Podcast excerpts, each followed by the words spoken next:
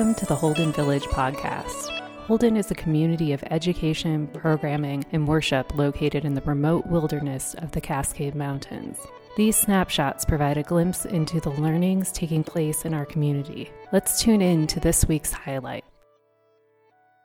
Spending our time on science graphs will send everyone into PowerPoint coma. So I've decided another route for introducing the Anthropocene. And this is truly new territory for all of us and including us as a species. And the way I'm going to do that is read you a letter that I've written to our grandson uh, about our life and his life. So here is the three and a half year old Brooklyn philosopher who's contemplating his future. Dear Eduardo, this is a love letter, but not the usual. Of course, Grandma Nyla and I, together with your abuela y abuelo in Colombia, match doting grandparents anywhere. Our affection lacks nothing. But this letter is unique because it's the first love letter consciously written by a grandparent who lived in one geological epoch to a grandchild living in another. No other letter in the whole history of love knowingly sends love from a grandpa in the late Holocene to a toddler in the early Anthropocene. That's weird. It's also important because the Anthropocene is the time of your life while the late Holocene is the time of mine. This language rings strange to me. You, yet probably not to you if you are reading this as a 16 or 18 year old. Unlike me, you will experience the tumultuous changes that ride astride a new geological epoch. While human history and human experience was my main subject, Earth science and planetary experience will likely be yours. You will learn big history, where the human drama is a chapter in Earth's drama, even a chapter in the journey of the universe. So you already know from school and your smartphone watch that Holocene means the wholly recent epoch while Anthropocene, yours, means the age of the human. That's from the Greek anthropos. God only knows why geologists all speak Greek, but they do. I realize it's hopelessly nerdy to include a, a graph. What love letter features a science graph? Follow the purple line. That's the temperature variation across the last 11,000 years. The last 11,000 years is the late Anthropocene. The temperature varies from less than one degree Celsius above the baseline to less than one degree below it. This minimal difference is rare in Earth's history. Look at the line before it turns purple. the minimal variation means that the geological grammar of the epoch that has hosted every single civil, human civilization to date, bar none, is climate stability. Uncommon stability, permitting and generating a riot of life. My lifetime in Grandma fall to the far right of this 11,000 years where purple takes a sudden turn and heads straight up, with more to come. That temperature spike is the early Anthropocene, and it's where I leave my life behind and you begin yours. You cannot know what I would give so that you did not live out your days on that trajectory. That line, your life, is climate instability, mass uncertainty, and breathtaking extinction across the community of life. On that line, tragedy looms. And I pray you are able to wring adaptation from distress. What I know is that Anthropocene citizens who continue Holocene habits doom their children. Nonetheless, the world has not stopped being beautiful. So claim the beauty that is. Beauty is its own resistance. Nor has love stopped being love. Even a wounded world holds us. In any event, you and I will have precious days together in the great transition that will define every day of your life and the last ones of mine. The transition from industrial to ecological civilization. However many years that takes, but surely your lifetime, may well turn out to be the branching point between calamity and wisdom. For it to be wisdom and not calamity, we will all need to learn how to let go of this fossil fueled consumerist world and love all the things that climate cannot change. Did you know that the year you were born, 2015, was the decisive one in several ways? It was the warmest on record to that point. In the first days of December alone in the United States, 1,426 high temperature records fell when you were 10 months. We shouldn't be surprised since the year before, 2014, was the hottest until then, and the hottest 17 years all occurred in the last 20. In May, when you were about three months, CO2 passed 400 parts per million for the first time in all human history. And half the climb to 400 parts per million happened after 1980. The present 411 parts per million is not only the highest carbon concentration in 800,000 years, but the rate of emission is increasing. Your birth year saw unprecedented response as well. On December 12th, the 195 nations signed the Paris Peace, a Paris Climate Agreement, a political miracle. Even when everyone there knew it was only the first step, and in order to stave off runaway catastrophe, greenhouse gas emissions must drop to zero by 2050 when you are 35. One nation under Trump rather than under God is exiting the Paris Agreement. Just as all of the dour records of your birth year were being broken in your second year and will be again in your third. As I write, it's monster storms, hurricanes Harvey, Irma, Maria, and Jose, and it's wildfires in both northern and southern California. In Barrow, Barrow, in Alaska, the climate monitoring station dropped off the map. Its algorithms found the warming data so unreal, they simply wiped it out. They cleaned the slate. The algorithms had no place for a new normal that far out of range. I suspect our Holocene habits are similarly tuned. Our habits, in effect, clean the slate. And so we look at climate system change and then we look away. Another 2015 response came earlier in June. The papal encyclical Laudato Si. I'll not exegete it, only say that it is the single most powerful indictment to date of how the modern world has gone wrong.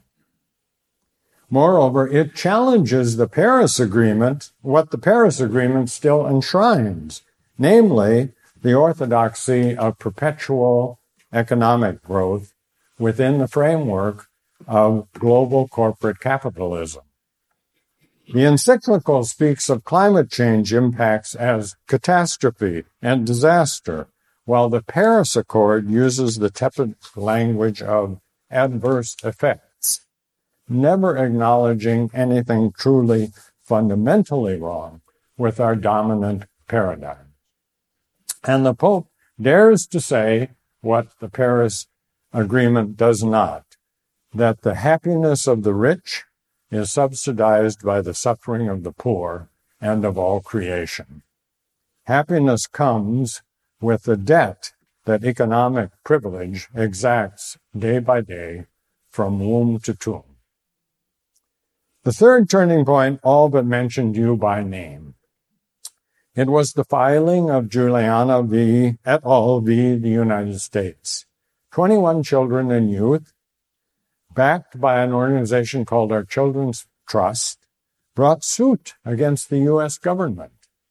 The children's suit argues that the government holds resources such as land and water in trust for all of its citizens and should be considered a trustee of the atmosphere as well. How this quest for genuine intergenerational rights turns out, you will know. However it turns out, I'm clear about yet another development, a certain emerging consciousness. In these latter days of the Holocene, we have become aware of ourselves as short-lived creatures on a small planet in a long-lived galaxy and countless planets. This cosmology of wonder and the journey of the universe is not only sound science, it's our identity. Short-lived though we be, our origins are stellar.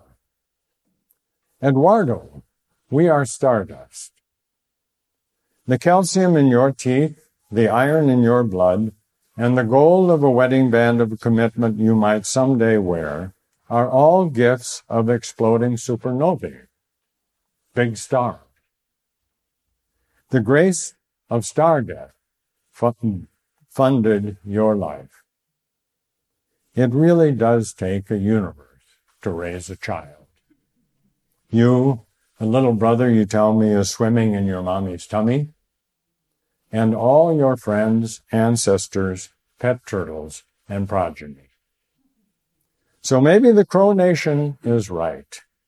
We love the stars, they sing, and the stars love us back. What I most want for you and your baby brother is that you lose yourself in the kaleidoscope of creation. Be overwhelmed, but be overwhelmed with wonder not in order to escape the world, but better to inhabit it. I've loved watching you plant tiny carrot seeds in the little seedling pots, then seeing your delight in the first green pushing through as you carry the seedling so carefully to the raised bed on the deck and plant it there. A carrot grows in Brooklyn. Yet to date, this cosmology of cosmic wonder is without translation into law or even into conventional consciousness. My prayer is that the children's lawsuit, together with the papal encyclical, might join the cosmology of wonder and the intergenerational ethic that it reaches for. I finish this letter on a related note. As a Christian ethicist, I ground obligation in a moral universe of all the children. All the children alludes to the dedication in Thomas Berry's book, The Great Work, Our Way into the Future. Here's the dedication. To the children. To all the children. To the children who swim beneath the waves of the sea. To those who live in the soil of the earth to the children of the flowers in the meadows and the trees in the forest, to all the children who roam over the land and the winged ones who fly with the winds, to the human children too, that all the children may go together in the future in the full diversity of their community. all the children translates as full bore rights of nature, ourselves included. Its moral universe understands planetary creation as sacred, seamless, and interdependent, a single, complex, luminous ecosphere. Like Genesis, this creation is also deemed good. All the children are worthy of the public trust the children's lawsuit seeks. And since no other species has lawyers, it must be our law for everyone's sake, all the children. My dear child, I must break off for now. I do so with a heavy heart because I know that, wholly against Grandma Nyla's and my will, we hand you a bitter irony. Measured by our planetary imprint, the world we hand you is the most human of all epochs. It is also the most dangerous. And with no choice whatsoever on your part, you will have to live with that.